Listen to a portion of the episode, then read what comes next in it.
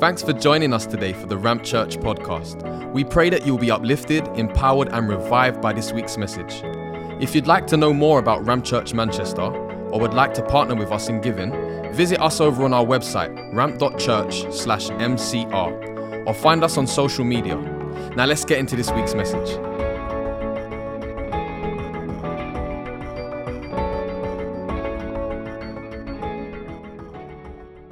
Well, I don't just get to receive the offering, I get to preach today, I get to teach a bit. And so, yeah, if you have a Bible with you, you can go ahead and grab that. If you do a digital Bible, you can use your phone, or it's going to be on the screen, so you can read the screen above me. But we're in such a crazy season in life right now. We're obviously coming out of lockdown, but life was crazy before lockdown, wasn't it? And now it's just even crazier. And I kind of want to speak into that moment a bit. We're in a time. There was a study done in 2018 about anxiety and the surge, the rise of anxiety in Britain, and I think it's really anywhere in the Western world. But from about 2008, 2018, the rise in anxiety in our society just skyrocketed. And we live in an anxious time. We live in an anxious period. I actually believe that one of the promises of God over the church in this season that we're meant to walk in is Jesus' invitation in Matthew 11, 28, which says, "Come to me, all of you who are burdened, you're weary, you're weighed down, you're heavy laden." And he says, "I'll give you rest." And he says, I'll teach you, and the implication is, I'll teach you a new way to do life. And he says this, "For I'm gentle and lowly at heart." He's just even identifying his disposition towards you, but he's also identifying the path that he has for you. And that's to step out of this anxiety into a place where we're understanding our life from God's perspective. And one of the things that makes anxiety so difficult, and one of the, I believe, the biggest pursuits that we're on in anxious periods, anxious times, is we're looking for some sort of a narrative, some sort of a story to ground the chaos in. We're looking for, how do I connect the dots, the details? How can I create a storyline here just so I can find purpose in the middle of this chaos? Can anybody relate to that? You're trying to, you're trying to think through your past. You're trying to look at your past failures, maybe. You're trying to look, where am I going in life? Maybe it's my job. Maybe it's my family. Maybe it's relationships. What is it?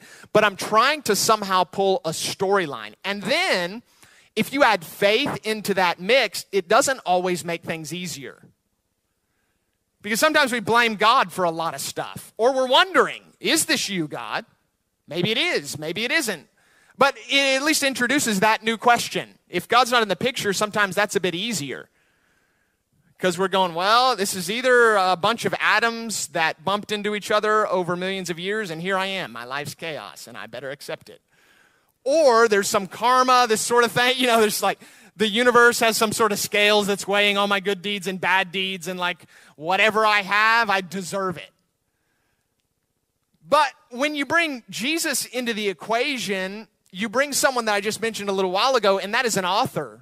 You have someone that is not this distant clockmaker of deism who wants us to live right and is just looking from a distance and hoping we get the right answers. No, we have not. That's not the God we see in Jesus. Jesus showed us a God who's intimately involved. And when Hebrews actually describes the way he feels towards us, it says that he's been touched internally with the feelings of the things that weigh us down. That he doesn't look at us from a perspective of derision. He doesn't look at us from a perspective of shame. He doesn't look at us from a perspective of, man, I wish they would just get it all together. Just get your stuff together, and then I'll get involved. But until you get your stuff together, good luck. I'll stand out here. I'll wait for you to get your life together, and when it's together, you can call me, and I'll be there. Until then, it's up to you. That's not the Jesus we see in the Bible, and that's not the God that's revealed through Jesus. Hebrews says he's touched, he feels deeply the feelings of our brokenness, of the things that weigh us down. And he doesn't just feel them. We see a God on the cross who isn't satisfied to feel from a distance, but he wants to get involved. If the cross is anything, it is an indication, it's a demonstration of I'm not satisfied, God's saying this, I'm not satisfied with your pain being an academic experience for me. I want to get involved in your pain. I want to get involved in your temptation. I want to get involved in the struggle, and I want to take it all the way to the end. C.S. Lewis, when he describes Jesus' journey with temptation, and he kind of unpacks that verse, Hebrews, and Jesus being tempted in all points as we were. He describes that the dynamic and the intensity of Jesus' temptation, that even the temptations he fought were greater than anything we can possibly imagine. They're greater than even our temptations. And C.S. Lewis describes it like this. He uses the metaphor of wind. He's like, when you're walking against a stiff wind. Stacy and I lived in Scotland for a bit before we moved to Manchester. People ask us all the time. It's like the first topic of discussion generally. This isn't a Mancunian accent, just in case you're wondering. Don't hold that against me, though. Wind is like a daily part of life in Scotland. But people ask me when we moved to Manchester, how's the weather? I'm like, this is paradise. We just moved from Scotland. This is paradise. So the wind is just, it's unbelievable some days. And it's like constant. And so C.S. Lewis says, it's like walking into the wind and eventually you get exhausted, so you lay down. That's when you give in to temptation. But Jesus never gave in to temptation. So he knows what it's like to keep walking into the wind. When you gave up, he kept going. The intensity of the temptation built inside of him, and he never gave in. So when you or I give in to the intensity of the temptation because we can't handle it anymore, he knows what it's like to be tempted beyond that level. That's how he's touched with the feelings of our infirmity and our brokenness, our inclinations to choose what's not best for us. Jesus is touched. He feels it. He's intimately involved today.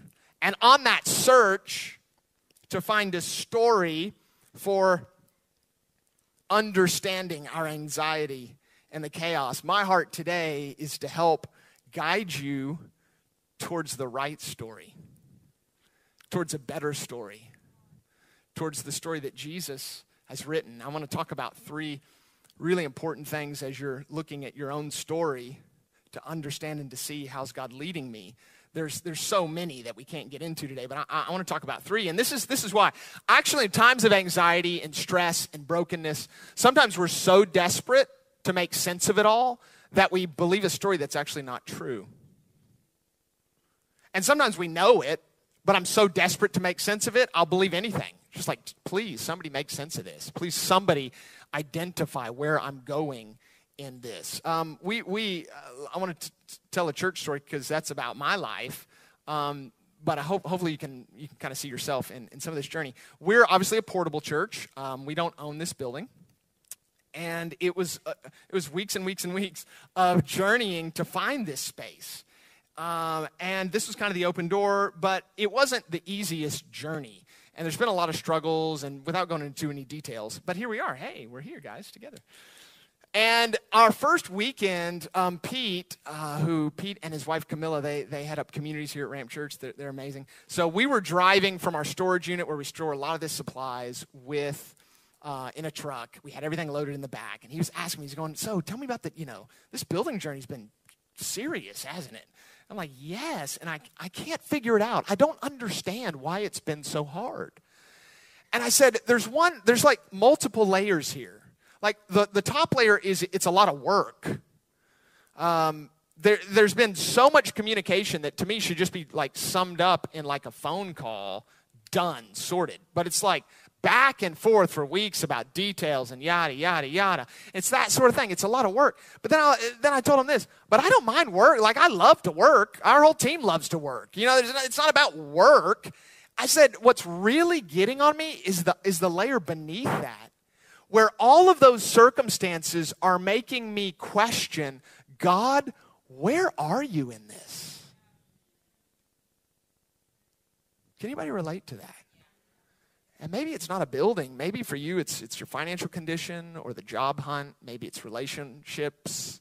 Maybe it's your own kind of struggles, your personal struggles. Maybe it's purpose. But it's like there's questions beneath the questions. There's like challenges beneath the challenges. And I was trying to figure out, God, where are you in this? And then you start to question some pretty, like, things that you thought were settled. Like, God, did you really want us to be here in this season? Have I gotten ahead of you? Because it seems like you would be here, like you'd open up a door. This would be easier if you were involved. Can I get a witness? Anybody experienced that before? And this is what I've discovered with my story. It's this principle, and I think all of us. I mean, I was dealing with this. Maybe you've dealt with this before. I feel like we oversimplify our story. In times of chaos, we're so hungry to make sense that we say things like this. Obviously, God's not with us. I mean, he's not in this. He's not in this at all. If he was in this, this would be different, this would be different, this would be different, this would be different. We oversimplify things. Why? We don't like nuance. I don't like gray land. I want black or white. Just tell me, is it right or wrong? This way or that way? Left or right? Are you with me? But your story isn't quite that clear.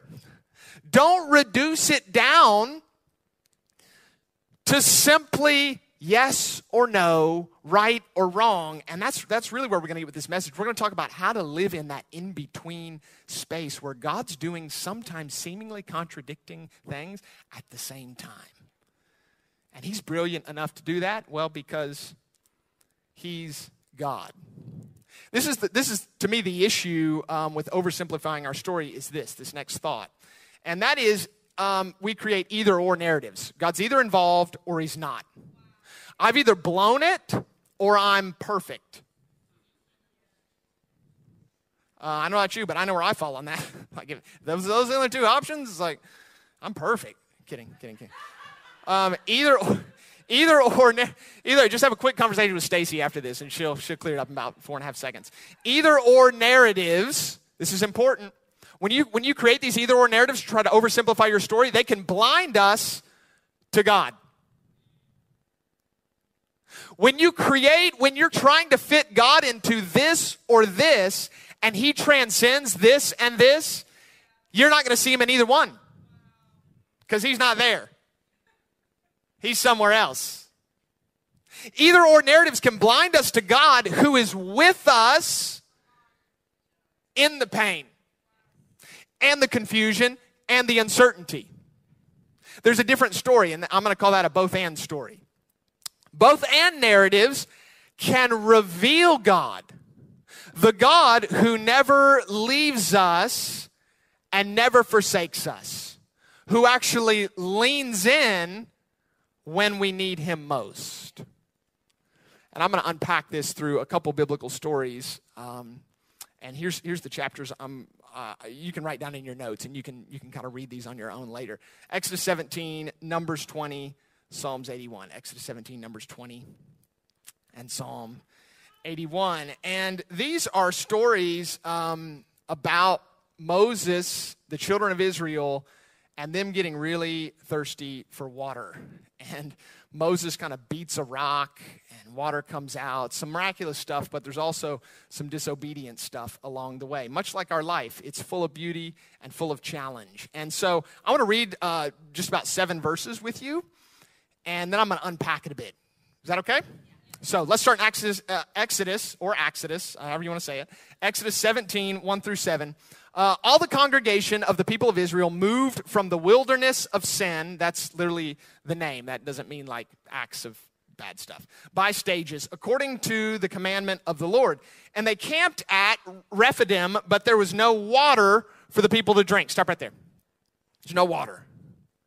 God's called Israel out of a place where they had homes and water and food and friends and really cruddy jobs, but they had water and food and friends. And now he's moved them to the wilderness, and when they get there, they don't even have water. Like the most basic element of life. Like, God, we followed you here, and the essential thing I need to survive is not even here. That's in many ways, this is super dramatic, but welcome to my world. In many ways, that's how we felt about the building. It's like, God, you said you wanted a church. We need to gather as a church. We don't have a building, and this is really, isn't that like essential? Like to us? I mean, we could go on the street, but it rains a lot here, in case you haven't checked the weather recently. So a most fundamental thing, it's like, God, wouldn't you just provide the thing that I need? Wouldn't you just let me, like, I show up, I'm obedient, I show up to life, I show up to family, I show up, and isn't it just going to be there?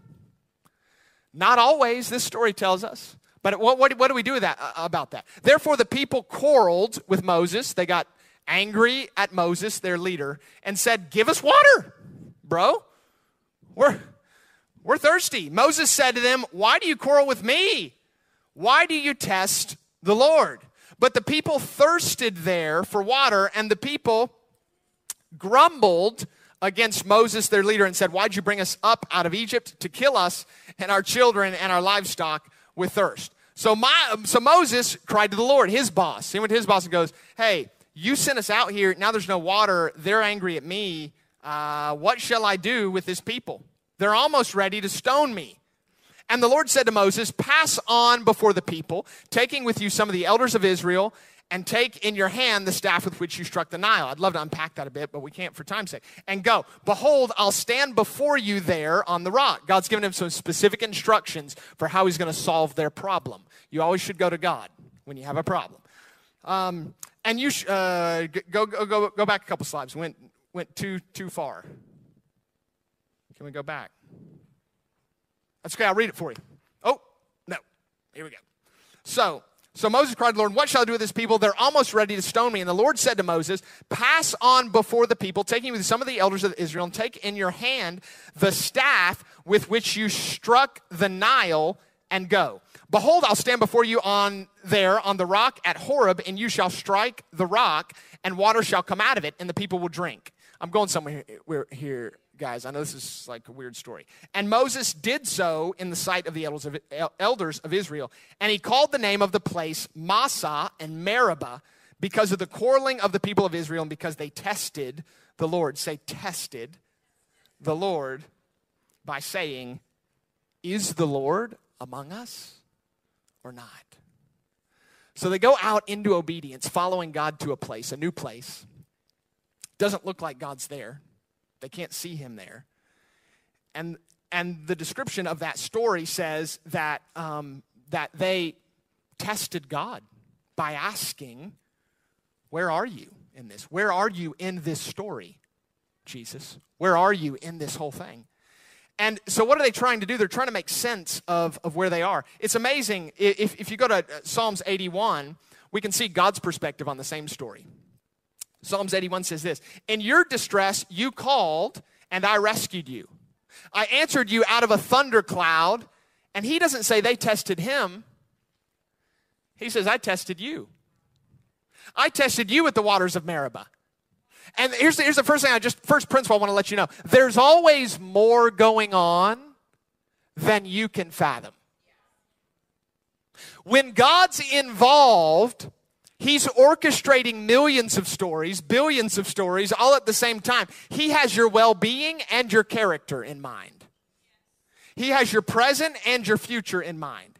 He has never forgotten a prayer you've prayed. He has every prayer in mind. He's never forgotten anything you've lost. He has pure justice in mind. Because in the end, he's going to make all things new anyway. He has healing in mind. He understands the intricacies of your soul and the fabric of your very being. And he has all of these things in mind every time he leads you anywhere. There's more going on than you realize. And at the base of it, Israel was trying to understand God by interpreting circumstances. And this is set up, but I'm going somewhere with this. Look at this principle. This is what I want to teach you here. We sometimes assume God's design for our life based on interpreting circumstances rather than knowing and following Jesus. We try to understand what's happening purely by interpreting circumstance instead of going to the source of life itself. The invitation to step into Jesus' story starts with knowing him, not with figuring out my life. Figuring out my life always comes second. Knowing Jesus always comes first. Because you can't know the story until you know the author. And maybe you're exploring faith. That's okay. It doesn't mean there aren't things that you can understand and principles. And I'm so glad you're here. This is such a great place to be. I'm not forcing you to come to faith. What I'm saying is, if you want to understand the story that Jesus is writing, you've got to get to know Jesus. You've got to get to know the author of your story. And only then can we start to unfold bits of what's going on. See, an either-or narrative on Israel's story would say something like this. Maybe you've thought these thoughts about your own. God isn't with us because we don't have water. Not this slide yet. You can go back to the previous slide. God isn't with us because we don't have water. They look at the circumstances and they just assume God's not with us. We don't have water. It's obvious. Or God is with us, but it's obviously his will for me to die. You may laugh at that, but we do that with circumstances in our life. We look at circumstances that God's already revealed a different idea of what my life is supposed to be, either in his word or specifically to me, and we assume, that whatever I have, that must be God's will. Whatever my circumstance, that's what God wanted me to do. Broken relationship, that's God's will. I mean, it's obvious, he's in control. Right? We're not following Jesus. We're not asking Jesus what is his perspective. We're assuming based on the circumstance, whatever I hold, that must be God's will. Or we go, God isn't around, and the circumstance is proof. He's absent. That's an either-or perspective. But a both-and perspective looks at it like this. This is what Israel would have looked at. They would have said, God is with us, and he'll give us everything we need. God is with us, and I don't have water, yet. Some of you need to add some yets into your story.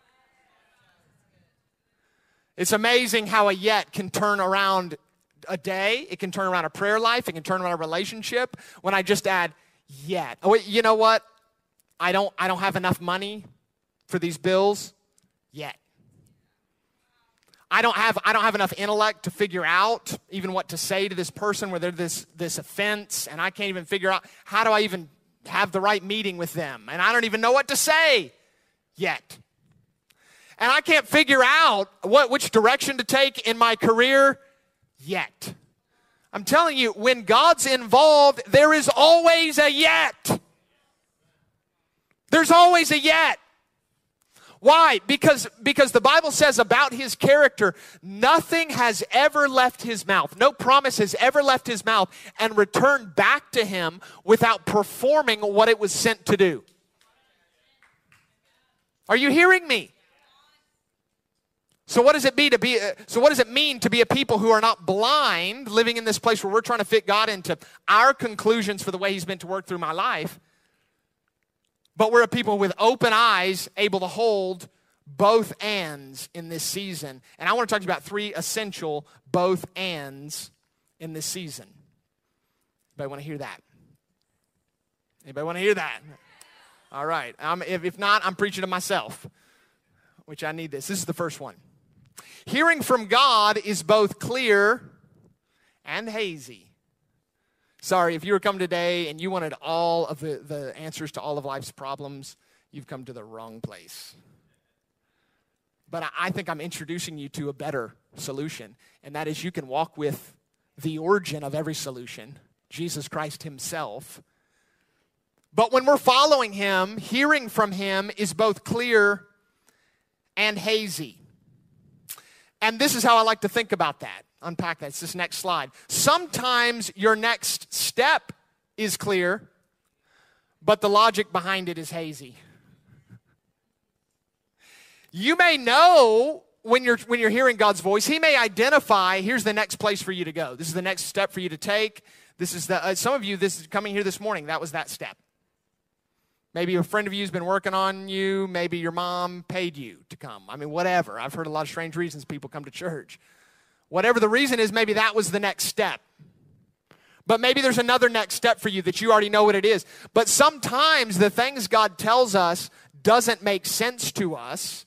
In the same way, a parent telling a young child an instruction and their favorite question being why, that why question can't always be answered. Because the categories that I'm using to rationalize the thing I'm telling you about, child, you can't even understand. You don't have the mental furniture to be able to rearrange the room in that manner. Does that make sense? So why, the best why you need to know is because I said. My absolute least favorite thing for my mom to say when I was a child. But this is what I know about God, and this is the power of prayer. When you step into a place of prayer, you start to align yourself with God's will, and it changes you starting from the inside out. And we think, oh, God didn't give me what we wanted. He gave you what you would want if you saw the situation from his perspective. In other words, he gives you what you need based on the things that he can see that you'll never be able to see. He has mental categories you and I can't understand. That's why the Bible says his understanding is without limits. The next step may be clear, but the logic behind it is not. It's hazy. If you're waiting to understand the next step before you take it, you're going to be waiting a long time. Because there's things that God wants to do through your life and in you, you couldn't possibly fathom the way to get there. There's something he wants to do that if he told you, you'd say, no thanks. I'd rather not be involved in that. And sometimes it's not because it's hard. Sometimes it's because it hits you in your area of insecurity, your area of pain. And he's trying to pull you into a place where you're strong in that area. There's health there, and he wants to use you through that. And if he identified that future journey now, you would back out. You'd abort the process. You'd step out because he's trying to bring health to something that is currently unhealthy. And for him to identify that, it hits a wound. It doesn't hit expectation. It's like, yeah, God, do that. I know you've been hurt in those sort of relationships, and he wants to make you strong. He's not going to identify that right now because you'd be like, I'm out of here, if that's what it means to follow you. So what he's going to do is he's going to identify the next step, but the logic behind it may be hazy. Jesus told us this was going to happen in his long discourse in John chapter 10, which was about hearing God's voice, hearing him, following him. And it's this. John chapter number 10, verses 14 and 15. This is what he says about himself. I'm the good shepherd. I love that. If you just want to meditate on something all week long, if you want to read 50 chapters, go for it. Or just choose that sentence. If you don't know who Jesus is to you, and he's describing himself here. He's saying he shepherds you. Think about the posture of a shepherd towards his sheep. Think about the care. Think about the motivation. Think about the desire for them. I'm the good shepherd. I know my sheep. You're known by the shepherd, and my sheep know me. And I lay down my life for the sheep. This is a journey with Jesus. And this is what you need to know about this journey. It's this next principle. God's not anti-logic. So I'm not trying to say faith is anti-logic. That's not what I'm trying to say. It isn't. After all, God created our ability to reason. You with me? God is pro-trust. He's not anti-logic, he's pro-trust. And Hebrews says, without faith, it's impossible to please God. Without faith, it's impossible to please God. So God's not against your logic. He's not against your reason. But he will certainly position you in a place where your life will please him. And what does that look like? A place of trust. A place of faith. The first thing we need to understand is following God, hearing from God, getting direction from God is both clear and hazy. In this season of chaos, this season of anxiety, I want us Ramp Church to be a people, to be a community that can hold both of those realities at the same time and be okay with that inside. Clear? I see some things clear. I see some things hazy. But I'm not going to let the haziness pull my faith down. I'm not going to be one day I'm consumed with hazy, and so I'm depressed, and the next day I'm consumed with clear, and so I'm on top of things.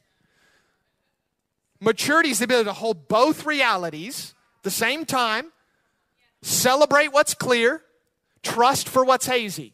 Are you hearing me? Celebrate what's clear, trust for what's hazy. And to be in that place where we can hold both those both and realities. That's the first essential both and in this season that I want us to learn. The second both and in this season is this, especially in the season of communities.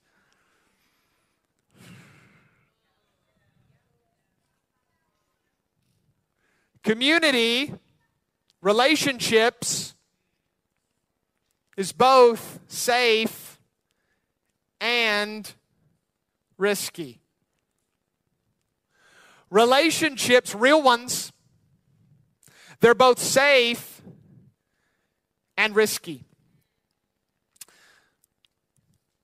Relationships are probably, actually I can say most definitely, the hardest thing in my life.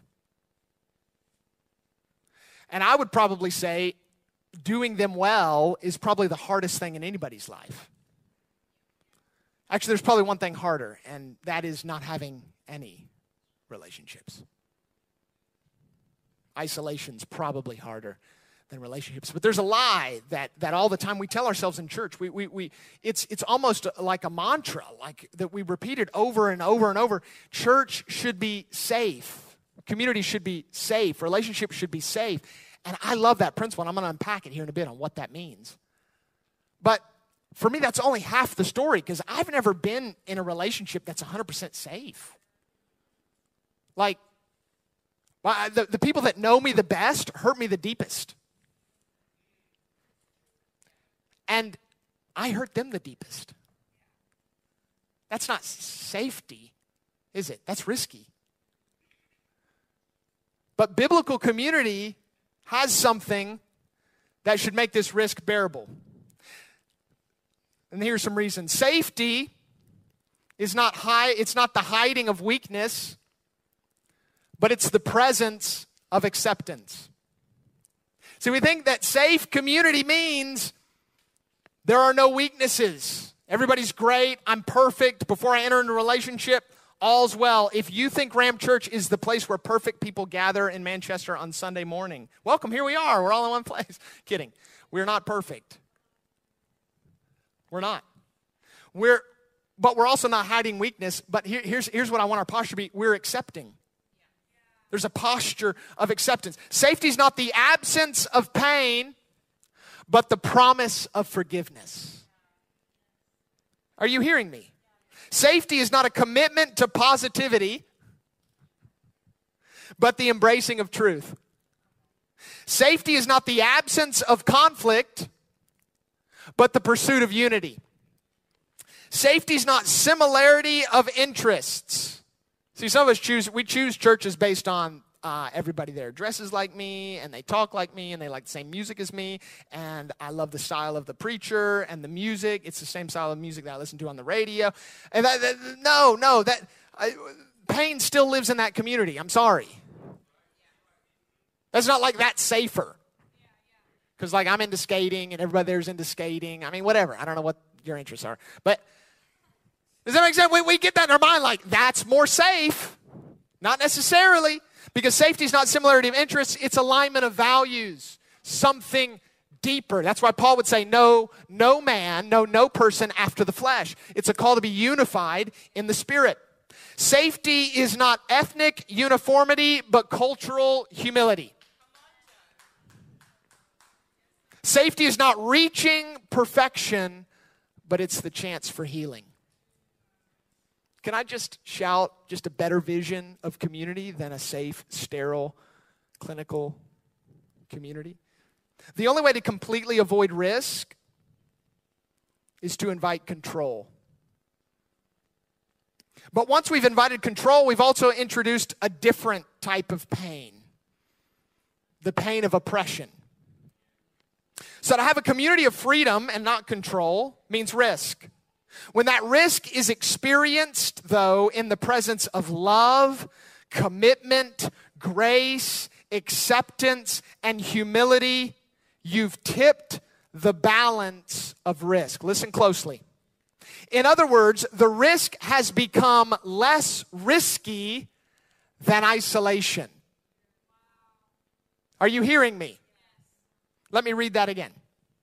When that risk is experienced, when the risk of opening our lives, ourselves up to being hurt by others and hurting other people, to being offended and to be misunderstood, for bitterness to form and misunderstandings and disagreements, when that risk is experienced in the presence of love, commitment, grace, acceptance, and humility, you've tipped the balance of risk. In other words, this risk has become less risky than isolation. We isolate to avoid further pain, but when we isolate, we also insulate from healing, forgiveness, and acceptance, and we find another fresh pain, the pain of isolation.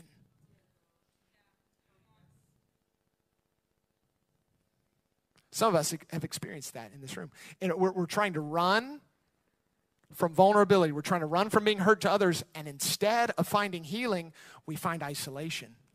And there's a fresh kind of oppression in isolation. Community is both safe and risky, but it is a safe risk.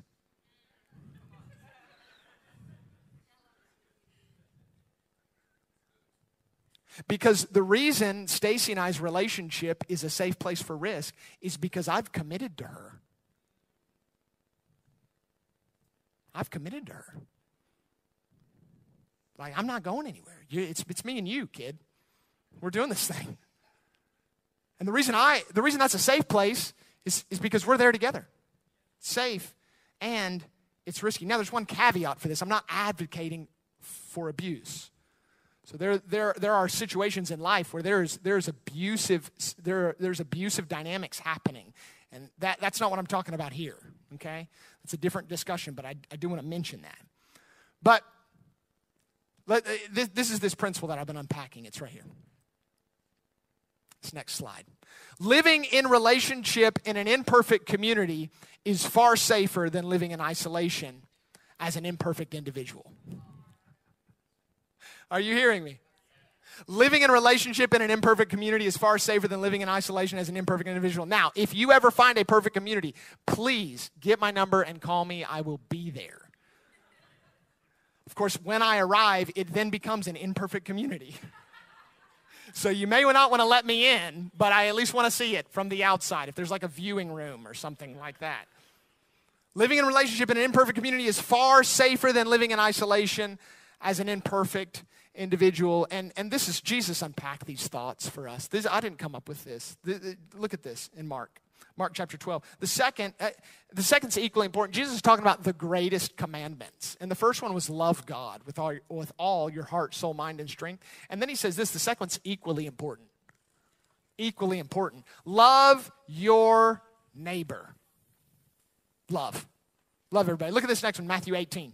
Oh, we went too far. Matthew 18. Then Peter came up and said to him, Peter came up to Jesus. Jesus is unpacking what we're supposed to do, how we're supposed to live together. And then Jesus, and this is what he's saying. This is Matthew 18. He's talking, how do you confront people you have disagreements with? It's a great chapter. And then Peter comes up to Jesus and says, Lord, how often will my brother or sister sin against me and forgive him? How many times? Do they offend me and I'm supposed to forgive them? It's like Peter's anticipating, okay, you've just said if someone doesn't change in our relationship and I confront them and then I bring someone else to confront them and then I don't have to be with them anymore. So how many times can they sin against me and then I don't have to be with them anymore? I think that's what Peter's like. I don't have to forgive them anymore. And Jesus is like, oh, jeez. Okay. As many as 7 times? Peter's like, I'm going to be generous. I'm going to be generous. 7 times? Eh? Jesus said to him, I don't say to you 7 times, but 70 times 7. Jesus is using a figure of speech. He's basically saying, forever.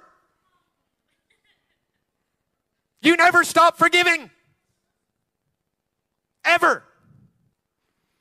That is the basis of Jesus-centered community. It is never-ending forgiveness. Never-ending forgiveness. Now, forgiveness is not the same as trust. That's a different message.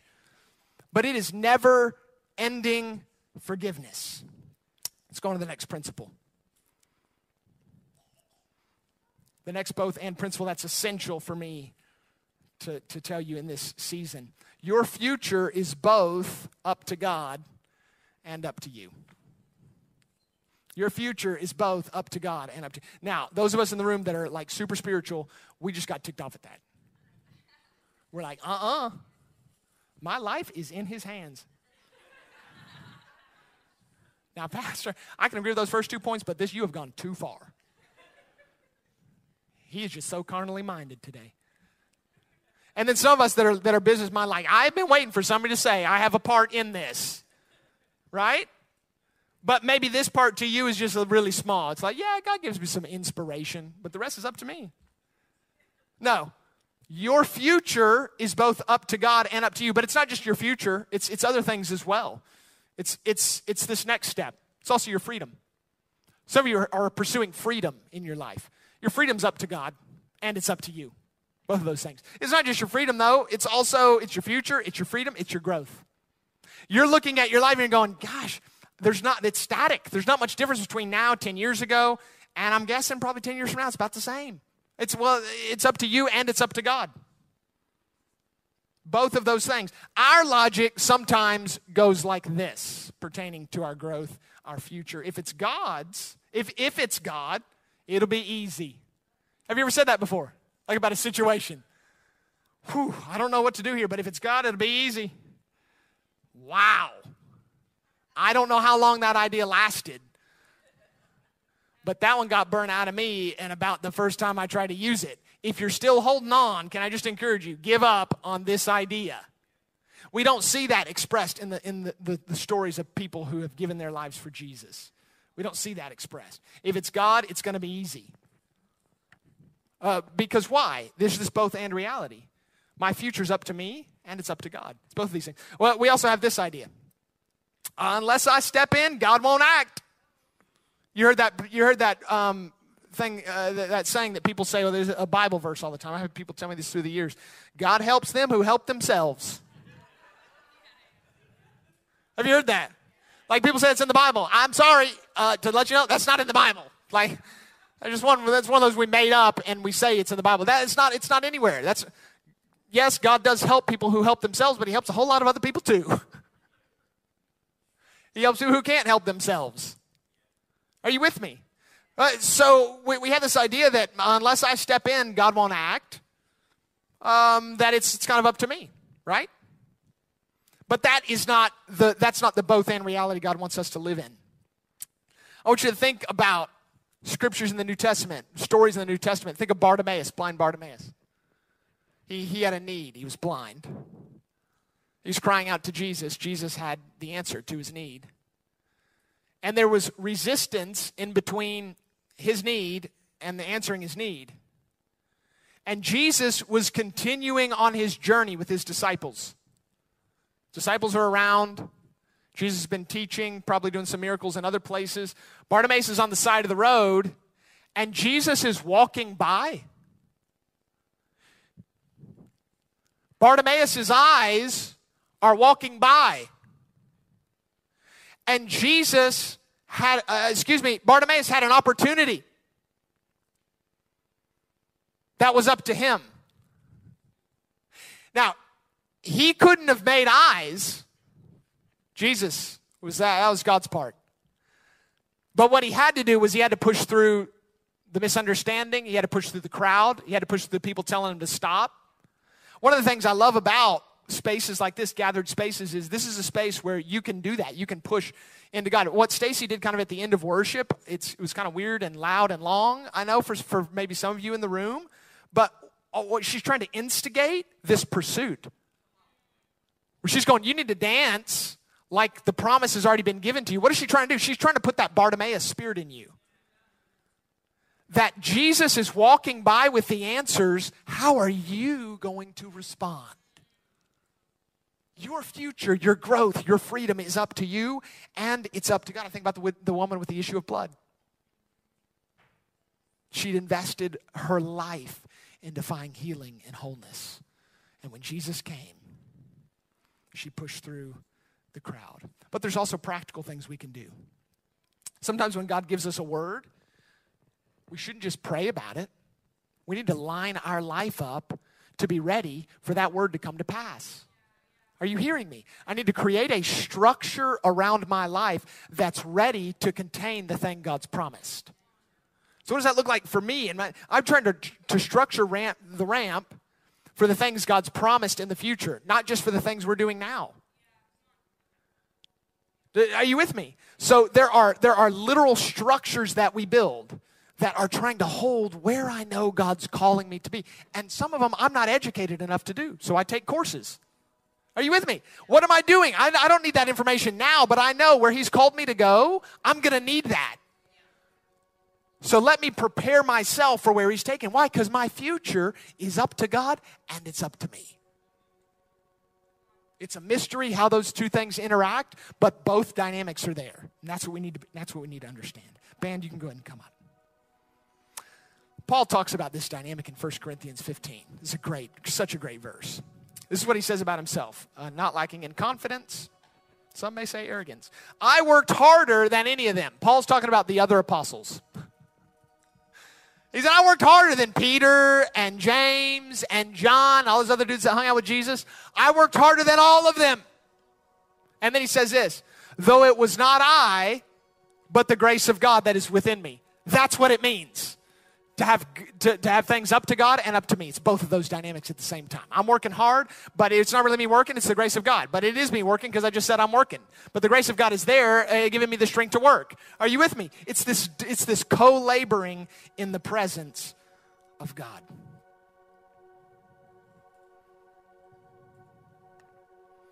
To be a people that seizes this moment, we need to be people who understand the story, at least the dynamics of the story that God is writing. What is God doing in this season? We need to have eyes to see. We need to remove the categories where we're trying to fit him into to our understanding. And we need to step back and see things from his perspective. And the final question that I want to unpack here, and this is what I want us to pray into in the next couple minutes, is what do we do? How do we do that? And I think Moses, his example of what he did, is our example. And in between